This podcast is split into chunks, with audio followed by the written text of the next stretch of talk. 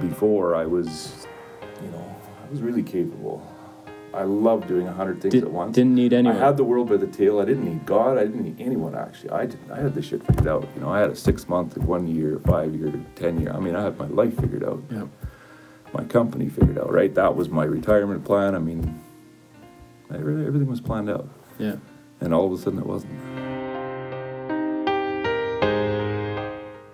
This is Dustin, host of the Faraway Farm Boy podcast. Join me each week as I capture awesome stories like this one and many others across the Canadian dairy industry.